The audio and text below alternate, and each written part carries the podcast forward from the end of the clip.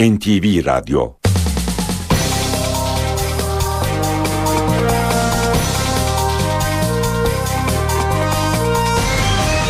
İşe giderken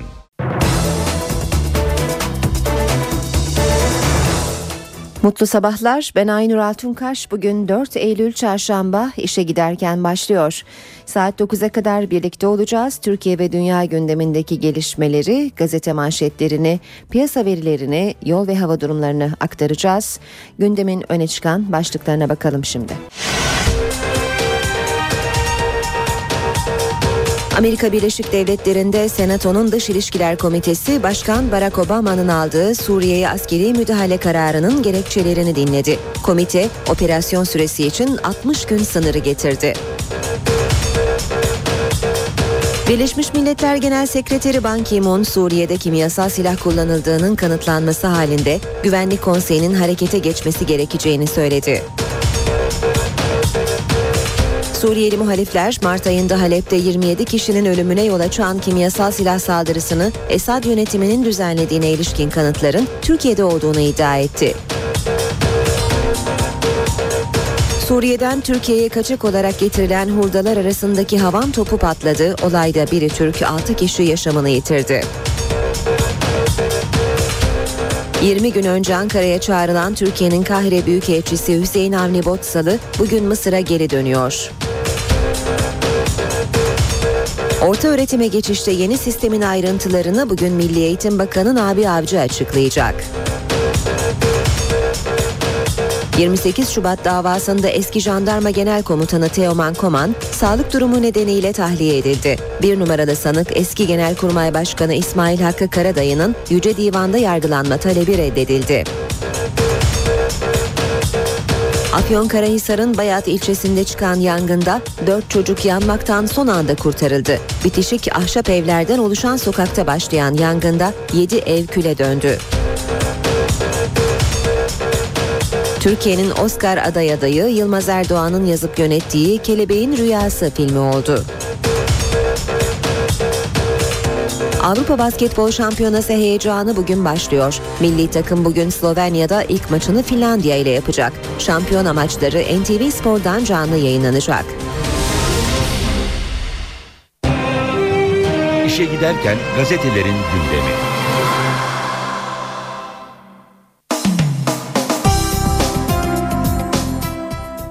Şimdi gündemdeki gelişmeler bakalım gazetelere nasıl yansımış. Hürriyet gazetesiyle başlayalım. Serçe alarmı diyor Hürriyet manşette.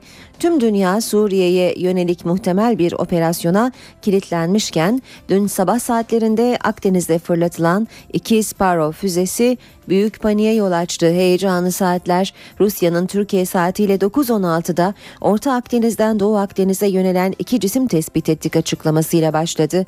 İlk etapta İsrail ve Suriye biz füze tespit etmedik dedi ancak Tel Aviv saat 13.30'daki açıklamayla odayı aydınlattı.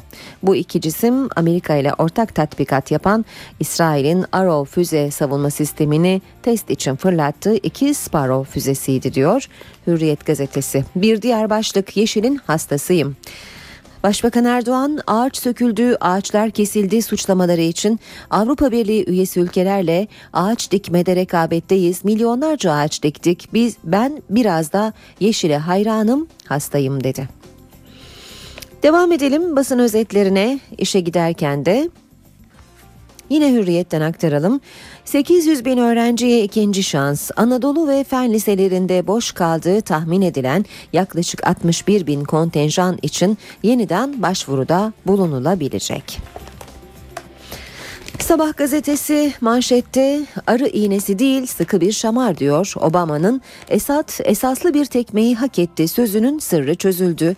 Suriye'ye misilleme birkaç füze fırlatmakla sınırlı kalmayacak. Kongrenin onayı sonrasında Obama dengeleri muhalifler lehine değiştirecek köklü operasyon gerçekleştirecek. Amerika Başkanı Esad'ın yenilmesini sağlayacak kapsamlı bir planı olduğunu resmen açıkladı. Sabahın sür manşeti zihniyet devrimi çok yavaş. Başbakan Erdoğan Avrupalı ombudsmanlara reformları anlattı. Erdoğan önemli reformlar yaptık ama zihniyet devrimi çok geriden geldiği için reformlarımızın topluma yansıması zaman alıyor dedi. Şöyle devam etti. Zihniyet değişiminin vakit alacağını elbette biliyoruz ancak zihniyet değişiminin er ya da geç mutlaka gerçekleşeceğine inanıyoruz. Devam edelim basın özetlerine yine sabahtan bir başlıkla Arjantin'e olimpiyat için ilk çıkarma. İstanbul'un 2020 olimpiyat adaylığı için 200 kişilik ekibin 60 kişilik ilk kafilesi dün Bakan Suat Kılıç'ın başkanlığında Arjantin'e uçtu. Başbakan Erdoğan da delegelere mektup gönderip seçiminiz İstanbul olsun dedi. Milliyet e, gazetesi var sırada. Milliyette manşet çözüm bizim elimizde.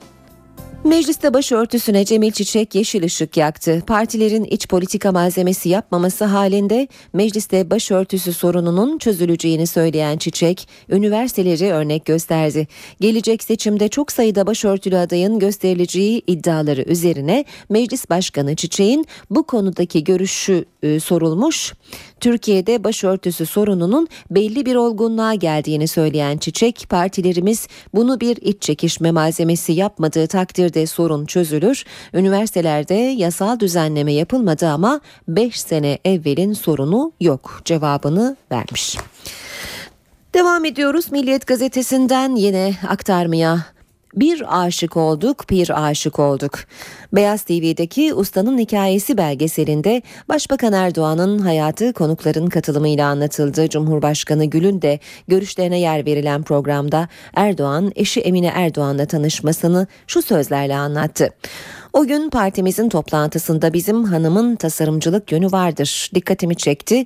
Elektriklenme ile tabir edilen aşık olmak denen durum meydana geldi. Aşk kişinin sevdiğinde yok olmasıdır. Biz bir aşık olduk, bir aşık olduk. Devam edelim yine Milliyet gazetesinden bir başlıkla. Bingöl'de bombalı araç avı Diyarbakır Lice'de hazırlanıp Bingöl'de eylem bölgelerine götürülürken ele geçirilen 200 kilo patlayıcının hedefinde askeri konvoyların olduğu ortaya çıktı. Bomba yüklü araç ve ona eskortluk eden araçtaki 4 kişinin sorgulaması sürerken patlayıcı taşıyan bir diğer aracın bulunması için harekete geçildi. Devam edelim. E, Cumhuriyet gazetesiyle Cumhuriyet e, manşette aklı gezide kaldı diyor. Erdoğan'a göre AKP Yeşil'in hastası medya özgür, göstericilerse polis kurşunluyor. Avrupa'nın gezi olaylarındaki tutumu nedeniyle AKP iktidarına yönelik eleştirisi sürüyor. Gösteri ve protestonun önemli bir hak olduğunu vurgulayan Avrupa Parlamentosu Türkiye raportörü Ruiten, Gezi'de orantısız güç kullanan polislerle ilgili gerekli adımların atılması gerektiğini söyledi. Devam edelim yine Cumhuriyet'ten bir başlıkla. Bu bir tehdit mesajı. Türkiye Barolar Birliği Başkanı Feyzioğlu'nun adli yıl açılış konuşmasında hükümeti sert bir dille eleştirmesi iktidar kanadında birliğin seçim sisteminin çoğulcu yöntemle değiştirileceği önerisiyle karşılık buldu. Feyzioğlu uyarılarından sadece 35 dakika sonra gelen gözdağını tehdit mesajı olarak değerlendirdi. Feyzioğlu bu mantıklı hükümetin bakanlıklarını AKP, CHP, MHP ve hatta BDP arasında paylaştırmasını öneriyorum dedi.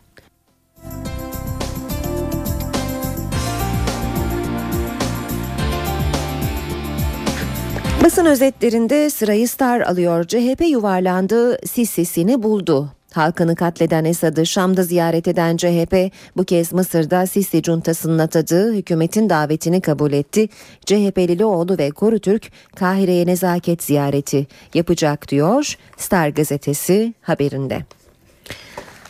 Radikal gazetesi ise manşette tanrılar çıldırmış olmalı diyor. Helenistik dönemin önemli yapıtlarından Çanakkale'nin Ayvacık ilçesindeki Apollo tapınağının üzerine mermer tozu yüklü tır çıktı. 2300 yıllık antik yapının üstündeki tırı görenler olan biteni hayretle izledi. Kazı Başkanı Özgünel nasıl boşaltacağız toprağın üzerine dedi Gülsün Tanyeli inşaat kalıpları beni çok şaşırttı bu fotoğraf çok tartışılır yorumunu yaptı.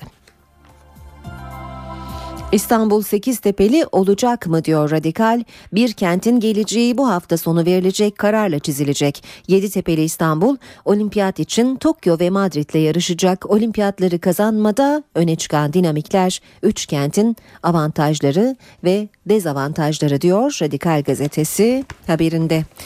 Star'la Aynı haberi Yeni Şafak manşetine taşıyor. Sisi ile randevu başlığıyla katliamcı Esad'a ard arda heyetler gönderen CHP lideri Kılıçdaroğlu Mısır'ı kana bulayan darbeci Sisi'nin junta yönetimini de kırmadı. Ana muhalefet partisi Büyükelçimizi geri çektiğimiz Kahire'ye Farukluoğlu ve Osman Korutürk'ü gönderme kararı aldı. Devam edelim Cunta'dan ihvana ceza yağdı başlığıyla Yeni Şafak'la. Mısır'da askeri mahkeme Cunta'nın hedefindeki 11 Müslüman kardeşler üyesini Süveyş şehrinde vatandaşları öldürmeye teşvik etmek, 9 askeri aracı ve 3 kiliseyi ateşe vermekten ömür boyu hapse mahkum etti diyor Yeni Şafak gazetesi. Ve Zaman gazetesine bakalım. Mahkeme isterse ut tutanakları görebilir. Tutanak tartışmalarının gölgesinde başlayan 28 Şubat davasında dün yeni bir gelişme yaşandı. Milli Güvenlik Kurulu 28 Şubat 1997 günü yapılan tarihi toplantıya ait tutanakların mahkeme tarafından doğrudan istenmediğini açıkladı. Devlet sırrı niteliğindeki belgelerin yargılamanın ilerleyen safhalarında talep edilmesi halinde mahkemeye sunulacağını belirtti. Saat 7.17 işe giderken gündemin ayrıntılarıyla sürüyor. Amerika Birleşik Devletleri'nde Senato'nun Dış İlişkiler Komitesi Obama'nın Suriye'ye müdahale planını tartıştı. Savaş karşıtlarının protestolarına da sahne olan oturumda konuşan Savunma Bakanı Hagel, senatörlere müdahalenin neden yapılması gerektiğini anlattı. Bu arada komite operasyon süresini 60 günle sınırlayan bir tasarım metni hazırladı. Ancak bu süre 30 gün daha uzayabilecek. Tasarı Suriye'ye herhangi bir Amerikan askerinin gönderilmesi gönderilmesini de yasaklıyor. Tasarı bugün komitede kabul edilirse Senato Genel Kurulu'nda onaya sunulacak. Obama yönetimi kongreyi ikna turunda ABD Dışişleri Bakanı John Kerry, Savunma Bakanı Chuck Hagel ve Genelkurmay Başkanı Martin Dempsey Senato'nun Dış İlişkileri Komisyonu'ndaydı. Obama'nın planını anlatan Kerry, Washington'ın kimyasal saldırıya cevap vermesi gerektiğini söyledi. Kerry konuşmasında Türkiye'nin güvenliğine de vurgu yaptı. Türkiye, İsrail ve Ürdün gibi müttefiklerin Suriye'den sadece sert bir rüzgar uzaklıkta olduğunu belirterek bu ülkelerin Amerika'dan güvence beklediğini söyledi. Kerry rakamlarla da konuştu. Kimyasal saldırıyı Şam yönetiminin düzenlediğinin ispatlanması halinde Suriye'ye müdahaleyi destekleyecek 34 ülke olduğunu söyledi. Yaklaşık 3 saat süren oturum savaş karşıtı protestoya da sahne oldu. İlk kez kongreye katıldığımda ben de aynen protestocu arkadaşlar gibi hissediyordum. Ama bu konuşulanların ülkemiz için gerçekten önemli olduğunu belirtmek istiyorum. Elbette tüm farklı görüşlere saygı duyuyoruz. Uh, Oturum öncesi Obama Temsilciler Meclisi Başkanı'yla da görüştü. Meclis Başkanı Beşar Esad'ı sadece Amerika'nın durdurabileceğini söyledi ve harekata destek vereceğini vurguladı. Obama Demokrat Temsilciler Meclisi lideri Nancy Pelosi ile de bir araya geldi. Pelosi, kongrenin askeri müdahaleye karşı çıkmayacağı görüşünde olduğunu belirtti. Obama'nın kongreye ikna etse de Amerikalıları ikna etmesi zor gözüküyor. Her 10 Amerikalıdan 6'sı Suriye'ye operasyon düzenlenmesine karşı çıkıyor. Obama'nın planının önümüzdeki hafta kongrede oylanması bekleniyor. Birleşmiş Milletler Genel Sekreteri Ban Ki-moon Suriye'de kimyasal silah kullanıldığının kanıtlanması halinde Güvenlik Konseyi'nin harekete geçebileceğini söyledi. Kimyasal silaha başvurmanın savaş suçu olduğunu vurgulayan Birleşmiş Milletler Genel Sekreteri, kimyasal saldırının doğrulanması halinde sorumluların cezalandırılması gerektiğini belirtti. Bana Suriye'ye askeri müdahale ihtimali de soruldu. Birleşmiş Milletler Genel Sekreteri, askeri güce başvurmanın sadece meşru müdafaa çerçevesinde veya Birleşmiş Birleşmiş Milletler Güvenlik Konseyi kararıyla yasal olacağını belirtti. Ban Suriye'ye müdahalenin ülkeyi daha derin bir kaosa sürükleyebileceği uyarısı da yaptı. Suriyeli muhalifler Mart ayında Halep'te 27 kişinin ölümüne yol açan kimyasal silah saldırısını Esad yönetiminin düzenlediğine ilişkin kanıtların Türkiye'de olduğunu iddia etti. İstanbul'da konuşan Suriye Ulusal Koalisyonu sözcüsü Halit Salih bu kanıtların önümüzdeki günlerde kamuoyuyla paylaşılacağını söyledi. Ülkedeki çatışmalarsa hız kesmiyor. Şam yönetiminin Halep yakınlarında düzenlediği kimyasal saldırının kanıtları Türkiye'de. İddiayı gündeme getiren Suriyeli muhalifler oldu. İstanbul'da kameraların karşısına geçen Suriye Ulusal Koalisyonu Sözcüsü Halit Salih, Halep Adliye Tıp Kurumu Başkanı Abdültavap Şahrur'un kanıtlarla birlikte Türkiye'ye sığındığını duyurdu. 27 kişinin öldüğü saldırıya ait kanıtların önümüzdeki günlerde kamuoyuyla paylaşılacağı belirtildi. Muhalifler Esad rejiminin yeni bir kimyasal saldırı hazırlığı içerisinde olduğunu da savundu. Kimyasal silah taşıyan 3 konvoyun harekete geçtiğini öğrendik. Bu araçlardan ikisinin varış noktalarına ulaştığı belirtiliyor.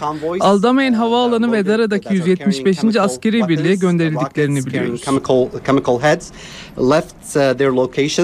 Suriye'de ise çatışmalar sürüyor.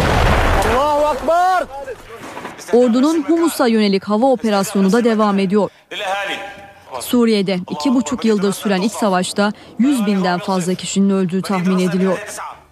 Bu arada Suriye'den Türkiye'ye kaçak olarak getirilen hurdalar arasındaki havan topu patladı. Olayda biri Türk 6 kişi yaşamını yitirdi. Patlama Suriye'nin Azmarin kasabasında oldu. Biri Türk 6 kişi Suriye'den topladıkları hurda malzemeleri kaçak olarak Türkiye'ye sokmak isterken hurdalar arasındaki havan topu patladı. 6 kişi olay yerinde yaşamını yitirdi, 3 kişi de yaralandı. Ölen Türk 15 yaşındaki Ahmet Şerekioğlu Sarıbük köyü mezarlığında toprağa verildi. Ankara'da da gündem Suriye. Suriye Koordinasyon Kurulu toplantısı dün başkentte yapıldı. Uluslararası Kamu Denetçiliği Sempozyumunda konuşan Meclis Başkanı Cemil Çiçek ise Suriye konusunda Avrupa Birliği ülkelerini sert sözlerle eleştirdi. Suriye'de yaşananlar başkent Ankara'da gündemin bir numaralı başlığı. Son gelişmeler Başbakanlıkta düzenlenen Suriye Koordinasyon Kurulu toplantısında masaya yatırıldı.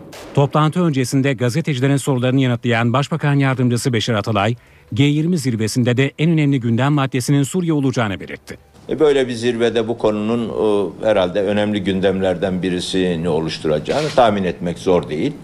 E, yani Başbakanımız da e, tabii bu konuda bu zirveye hem hazırlıklı gidiyor hem de orada bazı görüşmeler yapacak. Türkiye'nin bu konudaki konumu zaten belli, tezleri belli Türkiye'nin. E, yani zirvedeki görüşmelerin bu konuda e, önemli olabileceğini düşünüyorum ben. Suriyeli Alevilere ayrımcılık yapıldığı iddialarını reddeden Beşir Atalay, talep gelmesi halinde Türkiye'ye sığınan Nusayriler için ayrı kamplar kurulabileceğini söyledi. Suriye konusu Ankara'da düzenlenen Uluslararası Kamu Denetçiliği Sempozyumunda da gündemdeydi. Sempozyumda konuşan Meclis Başkanı Cemil Çiçek, Avrupa Birliği'ne sert çıktı. 100 binden fazla insan sınırlarımızın hemen öbür tarafında hayatını kaybetti. 5 milyon insan yerinden yurdundan edildi. Kimsenin vicdanı sızlamıyor. O en büyük ombudsman dediğim ombudsman da görevini yapmıyor vicdan. Uluslararası Kamu Denetçiliği Sempozyumunda konuşan Çiçek, bu süreci hangi ombudsman kabul eder diye sordu. 100 bin insan ölürken ses soluk yok. Kimyasal silah kullanılınca bir hareketlilik var. Bunun ne olacağı da belli değil. Bir kısmı geri vitese taktı, bahaneler aranıyor. Şimdi şu mudur? Hangi ombudsman bunu kabul edebilir? Savaş rüzgarlarının estiği Doğu Akdeniz'de dün bir de füze heyecanı yaşandı. Rusya'dan gelen Akdeniz'de balistik füze fırlatıldı. Haberi Suriye harekatı başladı mı sorularına yol açtı. O füzelerin niçin fırlatıldığıysa kısa bir süre sonra ortaya çıktı. Suların ısındığı Doğu Akdeniz'de savaş hazırlıkları yapılıyor. Akdeniz'in orta bölgelerinden doğusuna deneme amaçlı füze fırlatıldı. Haberi ilk olarak Rusya duyurdu. Rusya'nın güneyindeki Arma bir radar üssünün Türkiye saatiyle 09.16'da iki füze fırlatıldığını tespit ettiği açıklandı. Savunma Bakanı Sergey Shoigu, Rusya Devlet Başkanı Vladimir Putin'i konuyla ilgili bilgilendirdi. Haber Suriye rekatı başladı mı sorusuna yol açtı.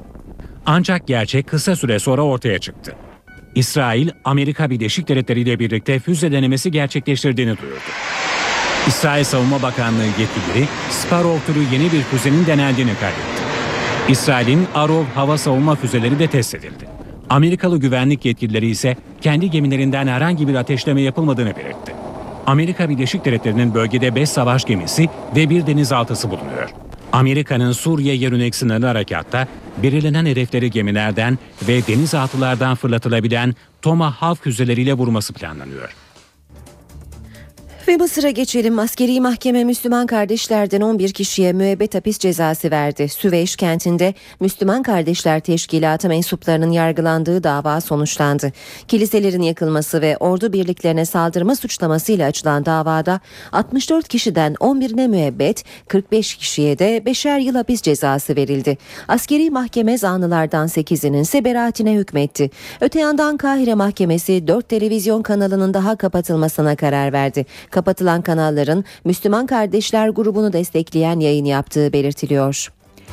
20 gün önce Ankara'ya çağrılan Türkiye'nin Kahire Büyükelçisi Hüseyin Avni Botsalı bugün Mısır'a geri dönüyor. Ankara istişarelerin tamamlanmasının ardından Büyükelçi Botsalı'nın yeniden dönmesine karar verdi. Botsalı bugün akşam saatlerinde yola çıkacak. Mısır'da darbe yönetiminin devrik Cumhurbaşkanı Muhammed Mursi yandaşlarına ateş açmasıyla yaşanan katliamın ardından Başbakan Erdoğan 15 Ağustos'ta Türkmenistan'dan dönerken Botsalı'yı geri çağırdığını açıklamıştı. O açıklamadan 2 saat sonra Mısır'da da benzer bir adım atmış, Ankara Büyükelçisini Kahire'ye çağırmıştı. Cumhuriyet Halk Partisi Mısır hükümetinin daveti üzerine gelecek hafta Kahire'ye gidiyor. Mısır heyetinde CHP Genel Başkan Yardımcısı Faruk Loğlu CHP Milletvekili Osman Korutürk yer alacak. Ziyaret 9-12 Eylül tarihleri arasında gerçekleşecek. İşe giderken 28 Şubat davasında tutuklu sanık sayısı 36'ya düştü. Duruşmada fenalaşan eski jandarma genel komutanı Teoman Koman tahliye edildi. Davanın bir numaralı sanığı eski genelkurmay başkanı İsmail Hakkı Karadayı'nın Yüce Divan'da yargılanma talebi ise reddedildi. 28 Şubat davasının ikinci gününde tarihi haberi geldi. Davanın tutuklu sanıklarından eski jandarma genel komutanı Teoman Koman, sağlık sorunlarının cezaevinde tedavi olmasına imkan vermemesi gerekçe gösterilerek tutuksuz yargılanmak üzere serbest bırakıldı. Tahliye kararını hızlandıran Koma'nın 1309 sayfalık iddianame okunurken fenalaşması oldu. Eski jandarma komutanının tahliye talebiyle ilgili kararı öne alan mahkeme heyeti, savcı Kemal Çetin'in aksi görüş belirtmesine rağmen tahliye kararı verdi.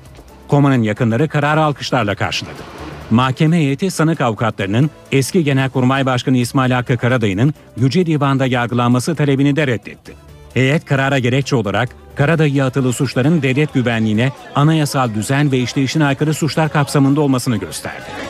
Mahkeme heyeti, sanık avukatlarının daha önce Hasan Celal Güzel'in suç duyurusu üzerine başlatılan bir soruşturmada verilen takipsizlik kararını gerekçe göstererek yaptığı, kesinleşmiş mahkeme kararları üzerinden ikinci bir yargılama yapılamaz itirazını da reddetti. Davanın ilk duruşmasında Milli Güvenlik Kurulu Genel Sekreterliği'nin 28 Şubat tarihli toplantının tutanaklarını devlet sırrı olduğu gerekçesiyle göndermemesi tartışma yaratmıştı.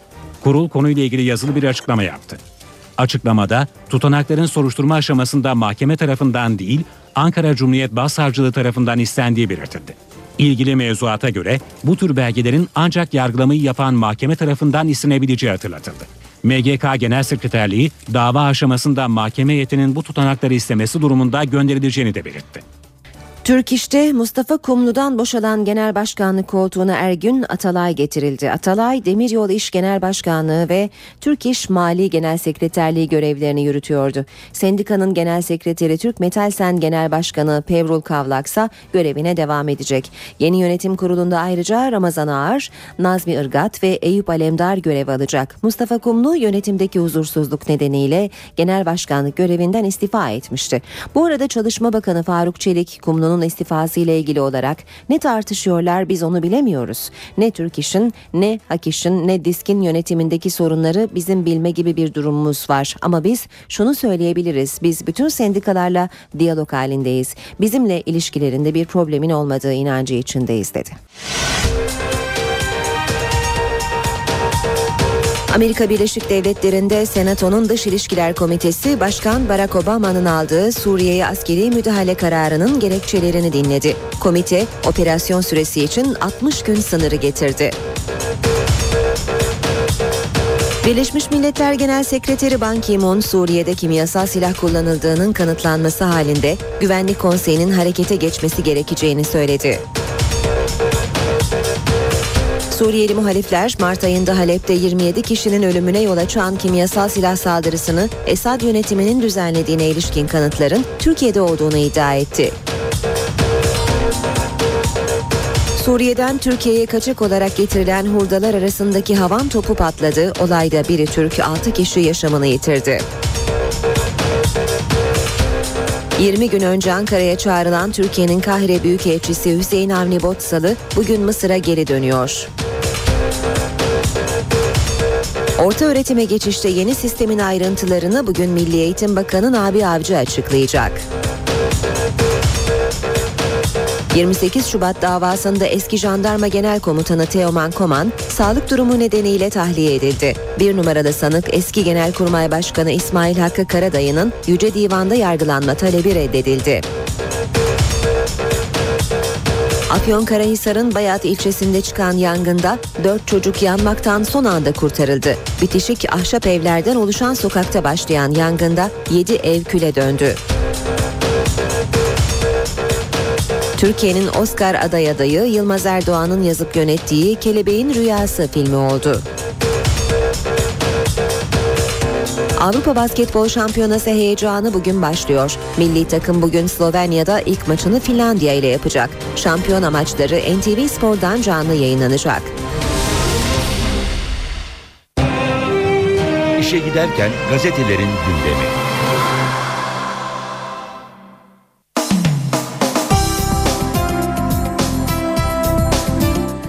Gazetelerin manşetlerini okuyalım. Ardından da spor gündemine bakacağız. Hürriyet gazetesi serçe alarmı diyor. Tüm dünya Suriye'ye yönelik muhtemel bir operasyona kilitlenmişken dün sabah saatlerinde Akdeniz'de fırlatılan iki Sparrow füzesi büyük paniğe yol açtı. Heyecanlı saatler Rusya'nın Türkiye saatiyle 9.16'da Orta Akdeniz'den Doğu Akdeniz'e yönelen iki cisim tespit ettik açıklamasıyla başladı. Bu iki cismin Amerika ile ortak tatbikat yapan İsrail'in Arrow füze savunma sistemini test için fırlattığı iki Sparrow füzesi olduğu ortaya çıktı diyor Hürriyet gazetesi manşet haberinde. Sabahta manşet arı iğnesi değil sıkı bir şam, şamar Obama'nın esat, esaslı bir tekmeyi hak etti sözünün sırrı çözüldü. Suriye'ye misilleme birkaç füze fırlatmakla sınırlı kalmayacak deniyor. Sabahın haberinin e, devamında ayrıntılarda ise Sınırlı harekat planlarıyla kozmetik diye alay eden Senatör McCain, Obama ile görüştükten sonra Beyaz Saray'ın operasyon planlarına destek verdi deniliyor. Devam edelim yine manşetler aktarmaya. Milliyet gazetesinde manşette özel haber var çözüm bizim elimizde. Türkiye Büyük Millet Meclisi'nde başörtüsüne Cemil Çiçek yeşil ışık yaktı. Partilerin iç politika malzemesi yapmaması halinde mecliste başörtüsü sorununun çözüleceğini söyleyen Çiçek, üniversiteleri örnek gösterdi. Cumhuriyet'te manşet Barış'a barikat, Barış gününde Gezi Parkı kapatıldı, polisine biber gazına sarıldı başlığını görüyoruz. Aklı Gezi'de kaldı. Erdoğan'a göre AKP Yeşil'in hastası medya özgür göstericilerse polis kurşunluyor. Cumhuriyet gazetesinin manşet haberi Avrupa'nın gezi olaylarındaki tutumu nedeniyle AKP iktidarına yönelik eleştirisi sürüyor. Gösteri ve protestonun önemli bir hak olduğunu vurgulayan Avrupa Parlamentosu Türkiye raportörü Ruiten, gezide orantısız güç kullanan polislerle ilgili gerekli adımların atılması gerektiğini söyledi. Ruiten, kamu denetçiliği kurumu için gezi olaylarını incelemenin bir fırsat olduğunu belirtti.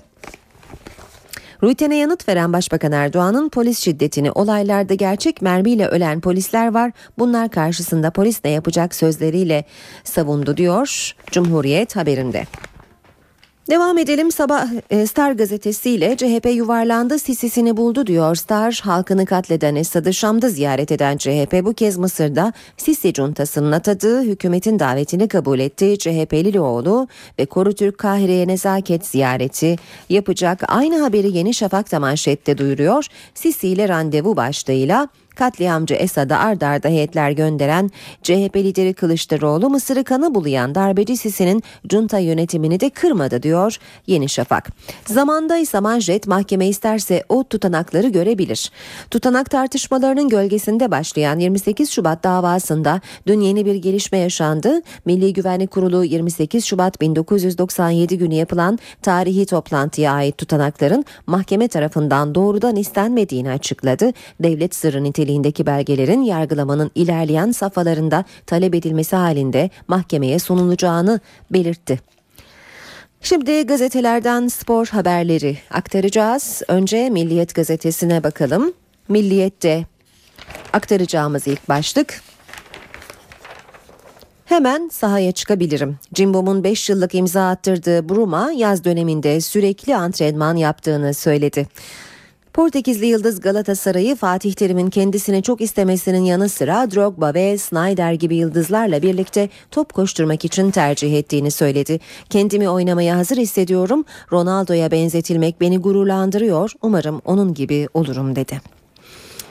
Yine milliyetten aktarmaya devam edelim. 2016'ya kadar Terim Galatasaray yönetimi Fatih Terim'in sezon sonunda bitecek sözleşmesini aynı şartlarda tek taraflı olarak 2016'ya kadar uzattı. Sarı kırmızılı teknik adam kabul ederse ek belgeyi imzalayarak 2 sene daha görevde kalacak.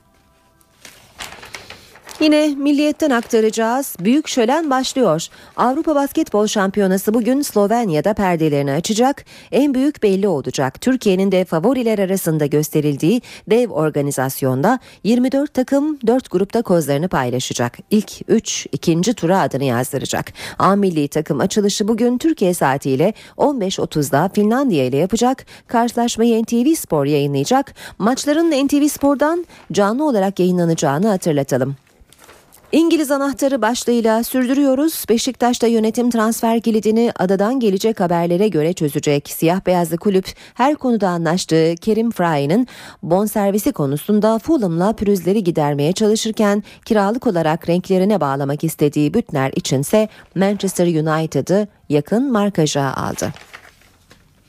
Sov GPS'e yakalandı. Senegalli oyuncunun Sivas Spor maçında tribüne gitmesinin nedeni ortaya çıktı. Oyuncuların dayanıklılıklarını ve antrenman performanslarını ölçen GPS spor analiz aleti Fenerbahçeli Yıldız'ı ele verdi. Christian'la birlikte arkadaşlarının bir hayli gerisinde kalan Sova, teknik direktör Ersun Yanal tarafından anında fatura kesildi. Olimpik Çelebi, İstanbul 2020 Adaylık Komitesi Başkanı Hasan Arat, 7 Eylül'de Buenos Aires'te yapılacak oylama öncesi açıklamalar yaptı. Aylarca kıtalar arası yolculuk yaparken 3 öğün yemeği 3 ayrı ülkede yiyip evine sadece valiz değiştirmek için uğradı, soruları eleştirileri yanıtladı. Centilmenliği, güler yüzü ve sempatik kişiliğiyle Olimpik Çelebi unvanını hak eden Hasan Arat, Bridge Together hikayesini tüm ayrıntılarıyla anlatmış, birbirinden çarpıcı tespitler yapmış, Milliyet gazetesinde okumak mümkün. Mesut Özil tarihe geçti. Real Madrid'den 50 milyon euro karşılığı Arsenal'ın yolunu tutan yıldız oyuncu oyuncu kulüp tarihine adını yazdırdı. Topçular 1886'dan beri bir oyuncu için en yüksek rakamı ödedi. Mesut Torres'den sonra İngiltere'nin en pahalı ikinci transferi de oldu diyor Milliyet haberinde. Geçelim hürriyetten spor haberlerine okuyacağımız ilk başlık. Dört takımı tribüne gönderdi. Portekizli ilk 11'e girecek. Bu yüzden yeni transfer Cedru, Amrabat ve Dani ile birlikte forma giyemeyecek. Topa vurması zor görünen bu 3 oyuncuya ödenen bonservis bedeli ise 4 Süper Lig takımının değerinden daha fazla. Fatih Terim 2 yıl daha Galatasaray'ın teknik direktörü 60. yaş hediyesi Sarı Kırmızılı Kulüpte Başkan Ünal Aysal ve yönetimi hocaları hakkında çıkan spekülasyonlara son noktayı koydu. A milli takımında çalıştıran İmparator'un sözleşmesini doğum günü öncesinde uzattı diyor Hürriyet haberinde. Sol bek gösterip sol açık vurdular. Genç milli yeteneği Kartal kaptı. Beşiktaş Kerim Fray'nin bonservisinde indirim yapılması için Fulham'ı zorlayacak diyor Hürriyet haberinde. Dev gibi başla ve bitir başlığını Hürriyet'te de görüyoruz. A milli takımımızın da katıldığı Eurobasket 2013 Slovenya'da start alıyor. Maçların NTV Spor'dan canlı yayınlanacağını ve A, A, A millilerin ilk maçını bugün Finlandiya ile 15.30'da yapacağını bir kez daha hatırlatalım. Majesteleri düşerken kariyerinin sonuna yaklaşan tenis efsanesi Roger Federer Amerika açık turnuvasında hüsrana uğradı.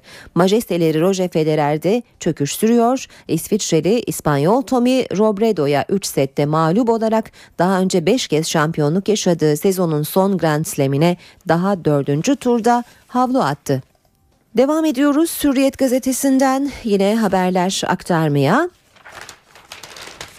Mesut Özil haberi Arsen Wenger mutlu Mesut'la sabırsız başlığıyla yer almış. Arsenal 42,4 milyon sterlinle kulüp rekoru kırıp Mesut Özil'i aldığı Wenger harika birini aldığını söylerken Mesut sabırsızım dedi. Gazetelerden başlıklar aktardık. Gündemin öne çıkan gelişmelerinin ayrıntılarıyla devam edelim.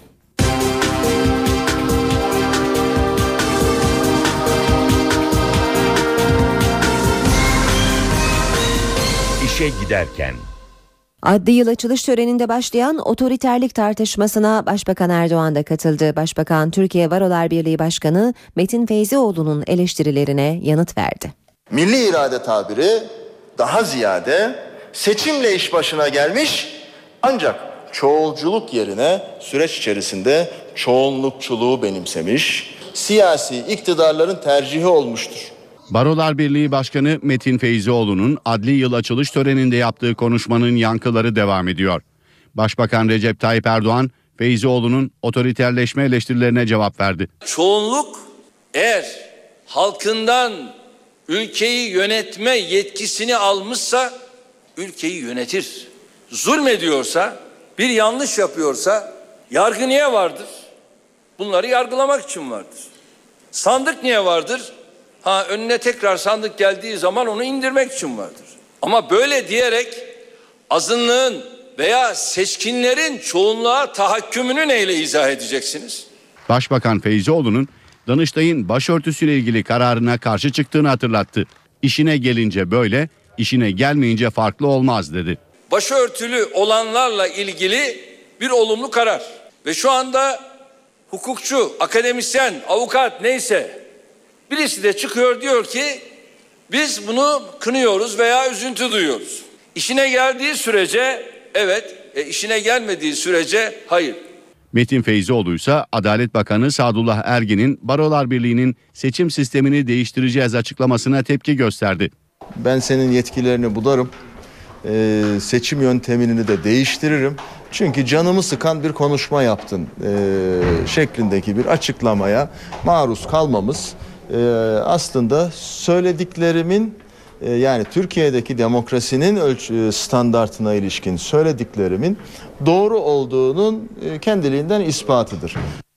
Başbakan Tayyip Erdoğan Uluslararası Kamu Denetçiliği Sempozyumunda Gezi Parkı olayları sırasında kendisini eleştirenlere de cevap verdi. Yeşil'e hayran olduğunu söyleyen Başbakan bize haksızlık yapıyorsunuz dedi. Sempozyumda söz alan Avrupa Parlamentosu Türkiye raportörü de polisin olaylarda orantısız güç kullandığını söyledi. Yeşile hayranım, hastayım. Bu işi çok severim. Bize adeta çevre düşmanı gibi bir yaklaşım içerisinde olmak inanın bize karşı çok büyük bir haksızlık olur. Başbakan Recep Tayyip Erdoğan Gezi Parkı eylemlerinde hükümetin tutumuna yönelik eleştirilere böyle cevap verdi. Bize haksızlık yapıyorsunuz dedi. Avrupa'ya Fransız değiliz. Avrupa'yı tanırız, biliriz.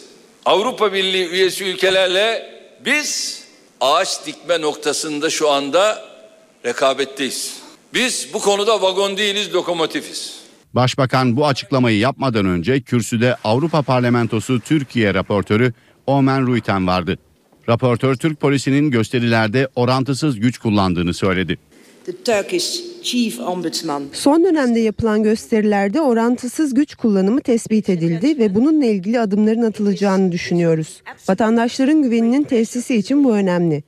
Polis ve güvenlik görevlileri de yasa dışına çıkarsa sonuçlarına katlanacaklarını bilmeli.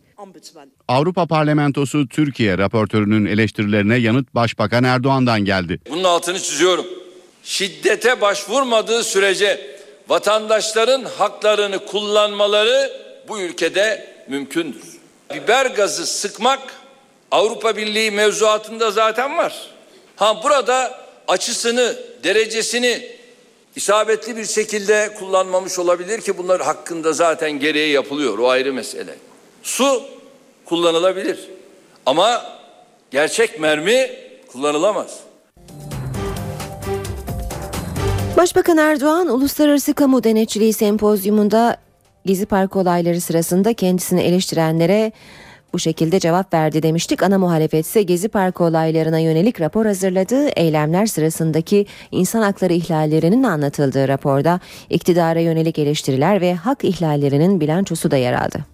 CHP Gezi Parkı olaylarına ilişkin rapor hazırladı. CHP Genel Başkan Yardımcısı Sezgin Tanrıkulu Başkanlığı'nda hazırlanan 35 sayfalık raporda olayların ilk günden itibaren gelişimi anlatıldı. Raporda örneklerle gezi olaylarında uluslararası hukuk, uluslararası sözleşmelerle iç hukukun ihlal edildiği savunuldu. Raporda dikkat çeken iddialara da yer verildi. 48'inin Twitter mesajları gerekçe gösterilmek üzere 3600'den fazla kişinin gözaltına alındığı belirtildi. Gözaltına alınan 86 kişiyle avukatların görüşmesinin 24 saat engellendiği, soruşturma kapsamında polislere 72 saat süreyle arama yapabilme yetkisi verildiği öne sürüldü. Eylemlerin Bingöl ve Bayburt hariç tüm illerde yapıldığı ve eylemlere 2,5 milyon kişinin katıldığı vurgusu yapıldı. Gezi raporu CHP'nin pazar günü yapılacak parti meclisi toplantısında değerlendirilecek. İşe giderken Milli Eğitim Bakanı Nabi Avcı milyonlarca öğrencinin merakla beklediği yeni orta öğretime geçiş sisteminin ayrıntılarını bugün açıklayacak. Milli Eğitim Bakanlığı çalışmalarını tamamladığı SBS yerine getirilecek yeni modeli belirledi. Milli Eğitim Bakanı Nabi Avcı temel eğitimden orta öğretime geçişte uygulanacak yeni sistemi tüm ayrıntılarıyla bugün düzenlenecek basın toplantısında anlatacak. Bakan Avcı daha önce artık tek bir sınavın olmayacağını, kapısında ciddi yığılmalar olabilecek okullar için ayrı bir sınav yapılabileceğini açıklamış, yazılı sınavların bazılarını bakanlık denetiminde yapmayı planladıklarını söylemişti. Saray Sierra cinayeti davası başladı. Amerikalı turistin katil zanlısı Ziya Tasalı ilk duruşmada suçunu itiraf etti. Saray Sierra'yı öldürdüğünü itiraf etti ama tecavüz suçlamasını kabul etmedi. Amerikalı turist Saray Sierra'nın katil zanlısı Ziya Tasalı ilk kez hakim karşısına çıktı.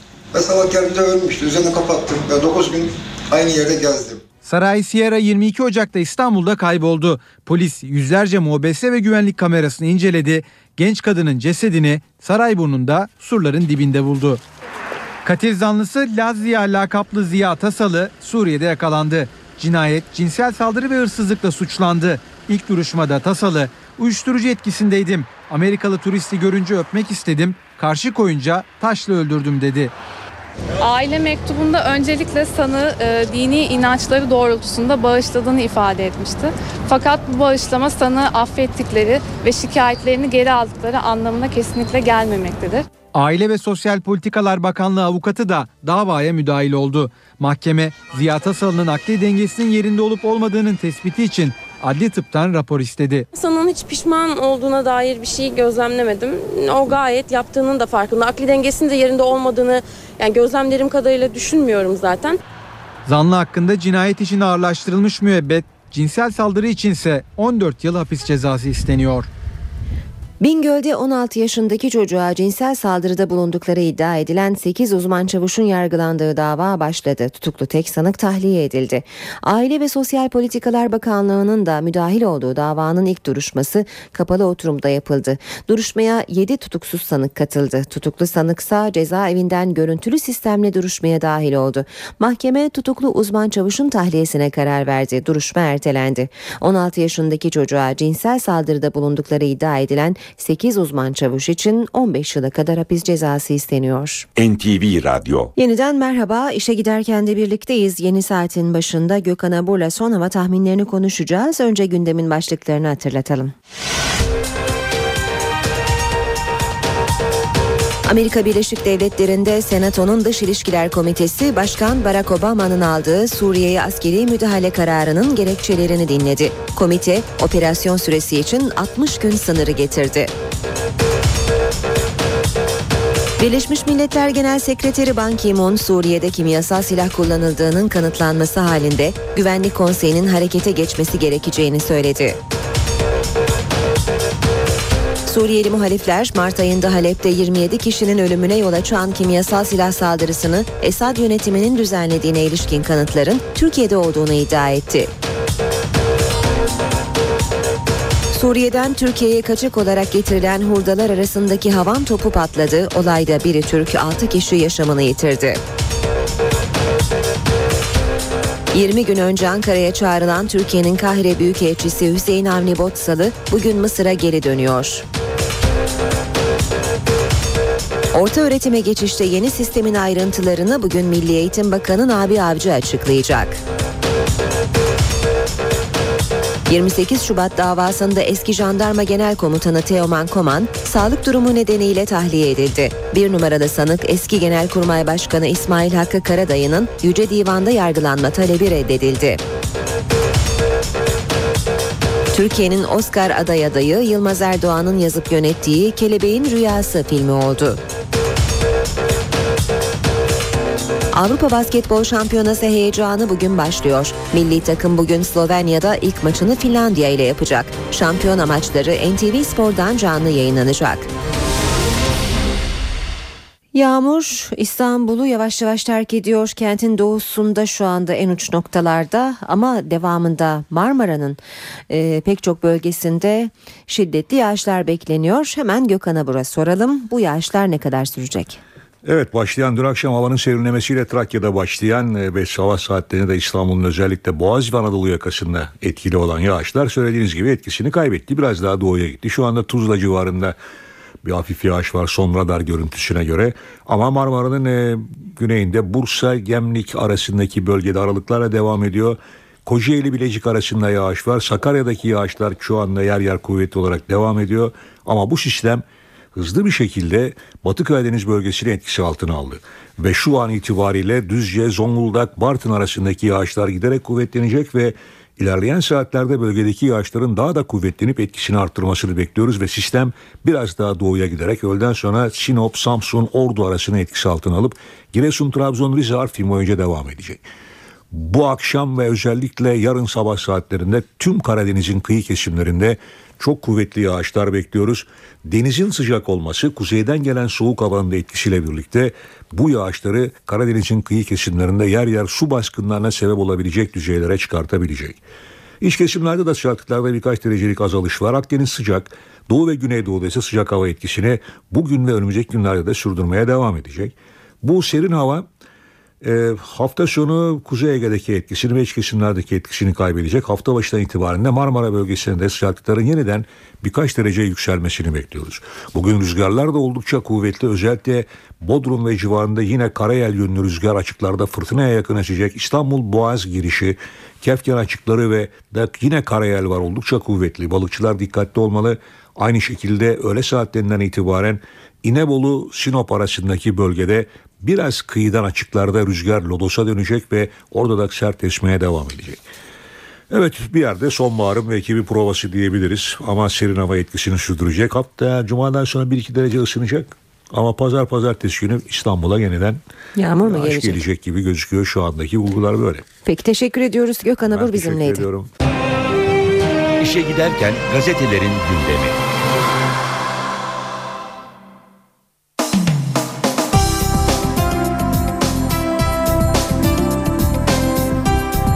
Suriye başta olmak üzere gazetelerin yine ortak başlıkları var. Hemen başlayalım. Hürriyetle serçe alarmı diyor Hürriyet'in manşeti. Tüm dünya Suriye'ye yönelik muhtemel bir operasyona kilitlenmişken dün sabah saatlerinde Akdeniz'de fırlatılan iki Sparrow füzesi büyük paniğe yol açtı diyor Hürriyet gazetesi. Heyecanlı saatler Rusya'nın Türkiye saatiyle 9.16'da Orta Akdeniz'den Doğu Akdeniz'e yönelen iki cisim tespit ettik açıklamasıyla başladı. Bu iki cismin Amerika ile ortak tatbikat yapan İsrail'in Arrow füze savunma sistemini test için fırlattığı iki Sparrow füzesi olduğunu yazıyor Hürriyet gazetesi. Devam edelim hürriyetle yine Yeşilin hastasıyım başlığıyla Başbakan Erdoğan ağaç söküldü ağaçlar kesildi suçlamaları için Avrupa Birliği üyesi ülkelerle ağaç dikmede rekabetteyiz. Milyonlarca ağaç diktik ben biraz da yeşile hayranım hastayım dedi. Yine Hürriyet'ten okuyalım. 12 dev sahada basketbolda Avrupa Şampiyonası Slovenya'da başlıyor. Hidayetli, Ersanlı, Ömer Aşıklı A takımımız bugün ilk maçını Finlandiya ile oynayacak. 15.30'daki maç NTV Spor'dan canlı olarak yayınlanacak. Sabah gazetesinde manşet arı iğnesi değil sıkı bir şamar. Obama'nın Esad esaslı bir tekmeyi hak etti sözünün sırrı çözüldü diyor sabah. Suriye'ye misilleme birkaç füze fırlatmakla sınırlı kalmayacak. Devam ediyoruz. Sabahtan başlıklarla zihniyet devrimi çok yavaş. Başbakan Erdoğan Avrupalı ombudsmanlara reformları anlattı. Önemli reformlar yaptık ama zihniyet devrimi çok geriden geldiği için reformlarımızın topluma yansıması zaman alıyor. Zihniyet değişiminin vakit alacağını elbette biliyoruz. Ancak zihniyet değişiminin er ya da geç mutlaka gerçekleşeceğine inanıyoruz. Geçelim milliyete. Bir özel haber milliyette manşet çözüm bizim elimizde. Mecliste başörtüsüne Cemil Çiçek yeşil ışık yaktı. Partilerin iç politika malzemesi yapmaması halinde mecliste başörtüsü sorununun çözüleceğini söyleyen Çiçek, üniversiteleri örnek gösterdi. Bir aşık olduk, bir aşık olduk. Beyaz TV'deki Ustanın Hikayesi belgeselinde Başbakan Erdoğan'ın hayatı konukların katılımıyla anlatıldı. Cumhurbaşkanı Gül'ün de görüşlerine yer verilen programda Erdoğan, eşi Emine Erdoğan'la tanışmasını şu sözlerle dile getirdi. O gün partimizin toplantısında bizim hanımın tasarımcılık yönü vardır. Dikkatimi çekti. Elektriklenmeyle tabir edilen aşık olmak denen durum meydana geldi. Aşk kişinin sevdiğinde yok olmasıdır. Biz bir aşık olduk, bir aşık olduk dedi. Devam ediyoruz gazetelerden başlıklar aktarmaya. Zaman gazetesi var sırada zamanda manşet mahkeme isterse o tutanakları görebilir. Tutanak tartışmalarının gölgesinde başlayan 28 Şubat davasında dün yeni bir gelişme yaşandı. Milli Güvenlik Kurulu 28 Şubat 1997 günü yapılan tarihi toplantıya ait tutanakların mahkeme tarafından doğrudan istenmediğini açıkladı. Devlet sırrı niteliğindeki belgelerin yargılamanın ilerleyen safhalarında talep edilmesi halinde mahkemeye sunulacağını belirtti. Cumhuriyet gazetesine bakalım. Aklı gezide kaldı diyor manşeti Cumhuriyet'in. Erdoğan'a AKP Yeşil'in hastası e, Erdoğan'a göre AKP Yeşil'in hastası medya özgür göstericilerse polis kurşunluyor. Avrupa'nın gezi olaylarındaki tutumu nedeniyle AKP iktidarına yönelik eleştirisi sürüyor.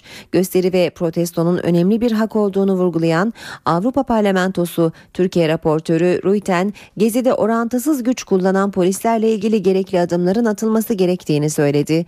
Ruiten Kamu Denetçiliği Kurumu için gezi olaylarını incelemenin bir fırsat olduğunu belirtti. Ruiten'e yanıt veren Başbakan Erdoğan'ın polis şiddetini olaylarda gerçek mermiyle ölen polisler var bunlar karşısında polis ne yapacak sözleriyle savunması şaşkınlık yarattı. Bizi kaybedersiniz. Mısır Dışişleri Bakanı Nebil Fehmi Başbakan Erdoğan'a tepki gösterdi. Devrik Cumhurbaşkanı Mursi ile destekçisi Müslüman kardeşlerin hatasının çoğulcu değil çoğunlukçu olmalarından kaynaklandığını belirten Fehmi, Ankara'daki bazı politikacıların Müslüman kardeşlerle ideolojik yakınlık içinde olduğu için darbeye tepki gösterdiğini söyledi. Yeni Şafak'ta manşet Sisi ile randevu. Katliamcı Esad'a ardarda heyetler gönderen CHP lideri Kılıçdaroğlu, Mısır'ı kana bulayan darbeci Sisi'nin junta yönetimini de kırmadı. Ana muhalefet partisi Büyükelçimizi geri çektiğimiz Kahire'ye Faruk Loğlu ve Osman Korutürk'ü gönderme kararı aldı. Aynı haberi Star gazetesinde de manşette görüyoruz. CHP yuvarlandı, Sisi'sini buldu başlığıyla. Halkını katleden Esad'ı Şam'da ziyaret eden CHP bu kez Mısır'da Sisi cuntasının atadığı hükümetin davetini kabul etti. CHP Liloğlu ve Korutürk Kahire'ye nezaket ziyareti yapacak diyor Star gazetesi haberinde. Ve Radikal gazetesine bakacağız. Tanrılar çıldırmış olmalı diyor Radikal'in manşeti. Helenistik dönemin önemli yapıtlarından Çanakkale'nin Ayvacık ilçesindeki Apollo tapınağının üzerine mermer tozu yüklü tır çıktı. 2300 yıllık antik yapının üstündeki tırı görenler olan biteni hayretle izledi. Kazı Başkanı Özgünel'e tapınak tıra çıkmış diye sorulmuş cevap şöyle olmuş. E nasıl boşaltacağız toprağın üzerine? Gülsün Tanyeli ise inşaat kalıpları beni çok şaşırttı. Bu fotoğraf çok tartışılır yorumunu yaptı diyor Radikal gazetesi. Ankara gündemi. Kısa aranın ardından başkent gündemiyle devam ediyoruz işe giderken. Karşımızda NTV muhabiri Deniz Kilislioğlu var. Deniz günaydın. Günaydın. Suriye ve Mısır yine başkentin önemli gündem maddeleri. Bu konularda bu başlıklarda yeni gelişmeler var mı Deniz? Suriye ile başlayalım isterseniz. Dünyanın gündemi de Suriye. Bugünden itibaren de gözler St. Petersburg'da olacak. G20 zirvesi yarın başlıyor ama liderler artık yavaş yavaş St. Petersburg'a gidecekler. Ee, Başbakan Erdoğan bugün öğle saatlerinde yola çıkacak. 11'de bir basın toplantısı yapmasını bekliyoruz. Amerikan Kongresi'nin 9 Eylül'de açılmasından ve olası harekatın orada tartışılmasından önce belki de son kez Suriye krizinde diplomasi yolu denenecek. Çok fazla bir ümit olmasa da e, Amerikan Başkanı Obama'nın hem e, Rusya Devlet Başkanı Vladimir Putin'le yapacağı görüşme son derece önemli olacak. Diğer taraftan Türkiye cephesinde Başbakan Erdoğan'ın yapacağı görüşmelerde dikkatle izleniyor olacak. Mısır'la ilgili olarak e, bir gelişmeyi aktaralım. Aslında Suriye'de kimyasal silah kullanımına kadar dünyanın gündemindeki e, bir diğer ülke Mısır'dı. Son dönemde biraz gündemin arka sıralarında kaldı ama dün akşam Türkiye önemli bir karar verdi. 15 Ağustos'ta hatırlayacaksınız darbe yönetiminin Mursi yandaşlarına yönelik kanlı müdahalesinin ardından Ankara'ya çağrılmıştı istişareler için. Türkiye'nin Kahire Büyükelçisi Hüseyin Avni Bossalı hem Cumhurbaşkanı'na hem Bakanlar Kurulu'na bilgi vermişti Mısır'daki gelişmelerle ilgili. O istişareler tamamlandı ve Bossalı bugün akşam saatlerinde Kahire'ye geri dönüyor. Peki rutin gündeme bakalım hangi başlıkları takip edeceksiniz Deniz? Bugün çok önemli bir e, haber var eğitim cephesinden. 2013-2014 eğitim öğretim yılından itibaren geçerli olacak orta öğretime geçiş sistemi geçiş sistemi açıklanacak. Milli Eğitim Bakanı Nabi Avcı kameraların karşısına geçecek bugün. 2008 yılından bu yana seviye belirleme sınavı yapılıyordu bilindiği gibi. Bu yöntem bu yıl son kez denenmişti. Ardından da Avcı bu sistemin kaldırıldığını, yeni bir sistem, yeni bir model üzerinde çalışıldığını açıklamıştı. İşte bugün o sistem ne olacak bunu öğreneceğiz, bunu takip ediyoruz. Dolayısıyla özellikle de ilkokul sonuncu sınıf öğrencileri ve velilerinin belki de en önemli Ankara'daki gündem maddesi bu olacak. Ee, onun haricinde 28 Şubat davası devam ediyor. Dün eski jandarma genel komutanı Teoman Koman tahliye edilmişti. Sağlık sorunlarının cezaevinde tedavi olmasına imkan vermemesi gerekçesiyle tutuksuz yargılanmak üzere serbest bırakılmıştı. Ayrıca eski Genelkurmay Başkanı İsmail Hakkı Karadayan'ın da Yüce Divan'da yargılanması talebi reddedilmişti. Ee, bugün de 28 Şubat davasının görülmesine devam edilecek. CHP'de MYK var.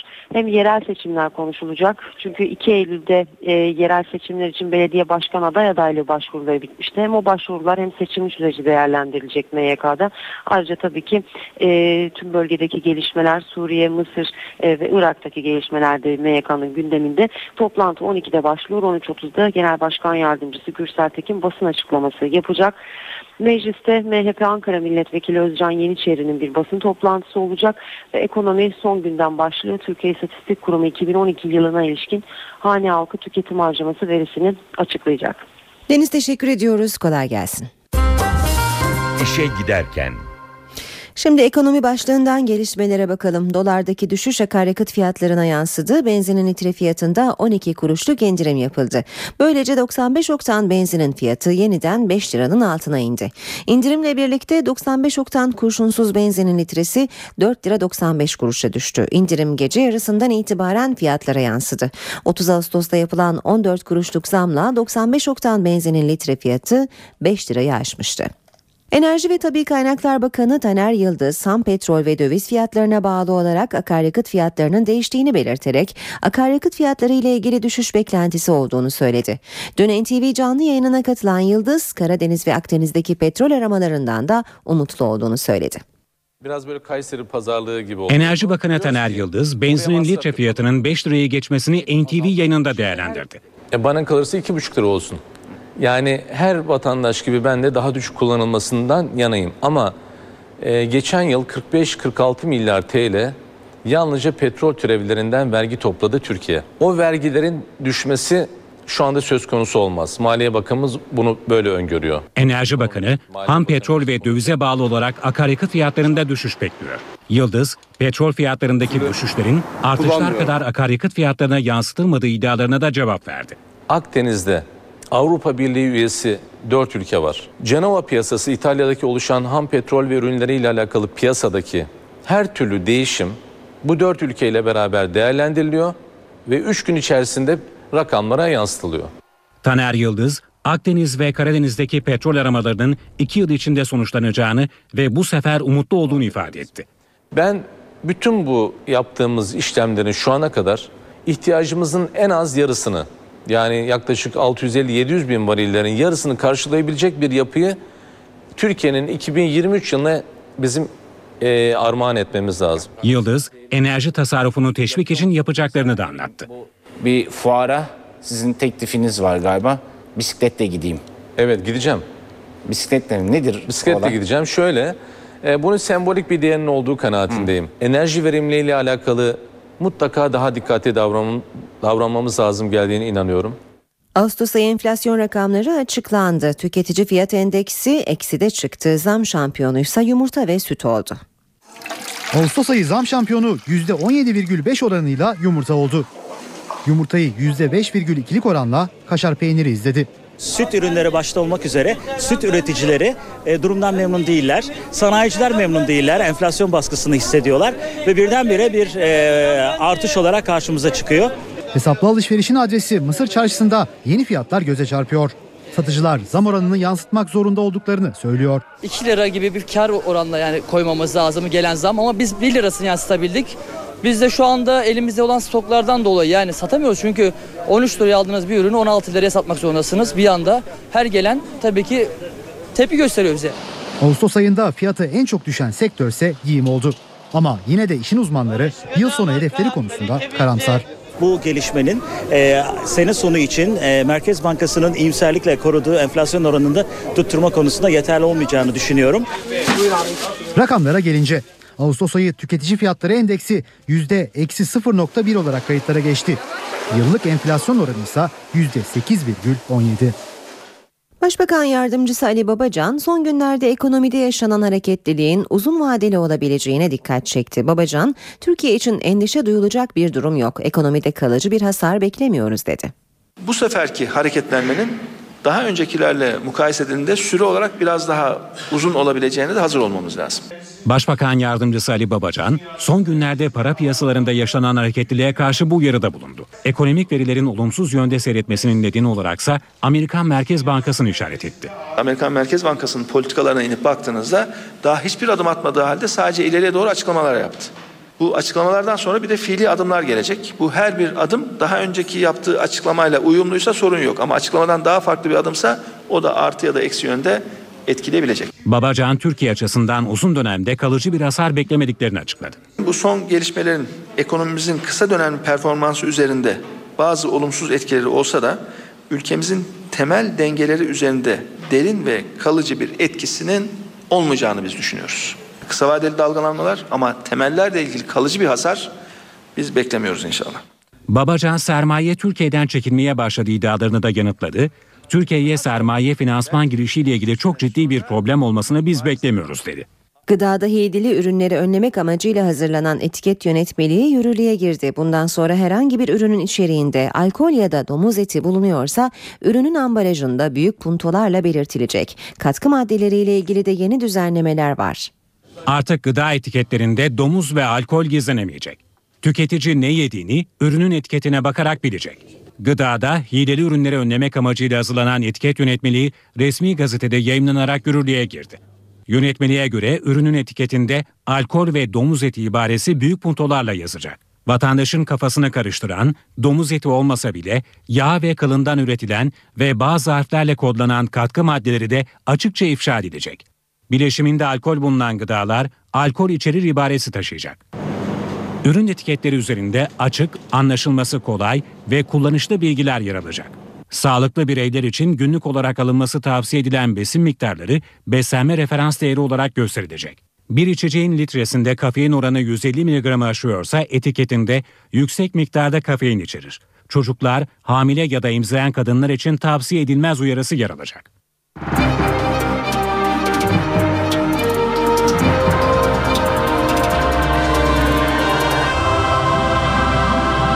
エコノミ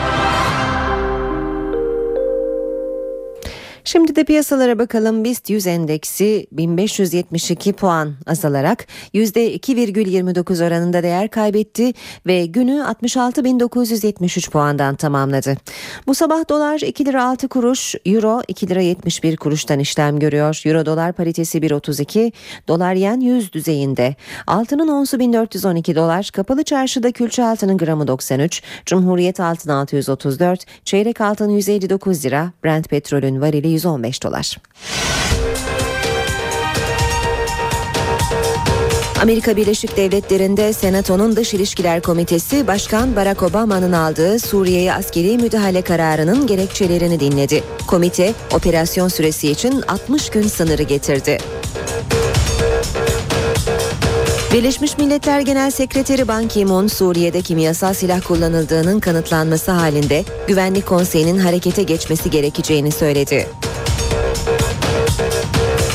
Suriyeli muhalifler Mart ayında Halep'te 27 kişinin ölümüne yol açan kimyasal silah saldırısını Esad yönetiminin düzenlediğine ilişkin kanıtların Türkiye'de olduğunu iddia etti. Suriye'den Türkiye'ye kaçak olarak getirilen hurdalar arasındaki havan topu patladı. Olayda biri Türk 6 kişi yaşamını yitirdi. 20 gün önce Ankara'ya çağrılan Türkiye'nin Kahire Büyükelçisi Hüseyin Avni Botsalı bugün Mısır'a geri dönüyor. Orta öğretime geçişte yeni sistemin ayrıntılarını bugün Milli Eğitim Bakanı Nabi Avcı açıklayacak. 28 Şubat davasında eski jandarma genel komutanı Teoman Koman sağlık durumu nedeniyle tahliye edildi. Bir numaralı sanık eski Genelkurmay Başkanı İsmail Hakkı Karadayı'nın Yüce Divan'da yargılanma talebi reddedildi. Türkiye'nin Oscar aday adayı Yılmaz Erdoğan'ın yazıp yönettiği Kelebeğin Rüyası filmi oldu. Avrupa Basketbol Şampiyonası heyecanı bugün başlıyor. Milli takım bugün Slovenya'da ilk maçını Finlandiya ile yapacak. Şampiyona maçları NTV Spor'dan canlı yayınlanacak. Saat 8.38 işe giderkenin bu bölümünde bir canlı bağlantımız olacak. Gelişmiş ülkelerde yaşlılar vücut bakımı, beslenme ve ev işleri gibi konularda devletten yardım alıyor. Çalışırken primler yaşlanınca alınmak istenen hizmete göre belirleniyor. Türkiye nüfusunun da giderek yaşlanmakta olduğu gerçeğini göz önüne aldığımızda bu uygulamada bir hayli dikkat çekici görünüyor. Konuyu Profesör Cem Kılıç'la konuşacağız. Kendisi bu konunun ele alındığı bir toplantı için şu anda Amerika Birleşik Devletleri'nde bulunuyor ve yayınımıza oradan katılıyor. Ee, Sayın Kılıç günaydın. Merhaba, günaydın efendim. Biz kısaca bahsettik. E, ayrıntıları da size soralım. E, Almanya'nın bu konuda iyi bir model olduğunu söylemiştiniz. Hangi hizmetler veriliyor Sayın Kılıç? E, sizin de bahsettiğiniz gibi aslında Almanya'daki sistem zorunlu e, bir sosyal sigorta sistemi içerisinde değerlendiriliyor. Ve kişiler çalışma içerisinde e, normal e, diğer sigorta dallarında olduğu gibi e, prim ödeyerek gelecekte yani yaşlandıkları dönemde ki bu 65 yaş var burada 65 yaşın üzerinde yapacakları tüm faaliyetlerde elde edecekleri tüm sosyal imkanlarda başkalarının yardımını talep etme imkanına sahip olabiliyorlar. Ödedikleri küçük primlerle gelecekte hizmeti imkanı. Ee, Almanya'daki şu anda şu anda Sayın Kılıç'la bağlantımız çok sağlıklı değil. Birazdan yeniden e, bağlanmayı deneyecek arkadaşlarımız. E, yaşlıların vücut bakımı, beslenme ve ev işleri gibi konularda devletten e, aldığı yardımları konuşuyoruz Profesör Kılıç'la. Az sonra yeniden bağlanmaya çalışacağız kendisine. Biz devam edelim haberlerle işe giderkene. Avrupa Basketbol Şampiyonası'nda heyecan Slovenya'da başlıyor. NTV Spor'dan canlı yayınlanacak turnuvada 12 dev adam bugün ilk maçını Finlandiya ile yapacak. Slovenya'nın ev sahipliği yaptığı Avrupa Basketbol Şampiyonası'nda 12 dev adamın macerası Finlandiya maçıyla başlayacak. Millilerin bulunduğu D grubunda Finlandiya'nın yanı sıra Yunanistan, Rusya, İtalya ve İsveç bulunuyor.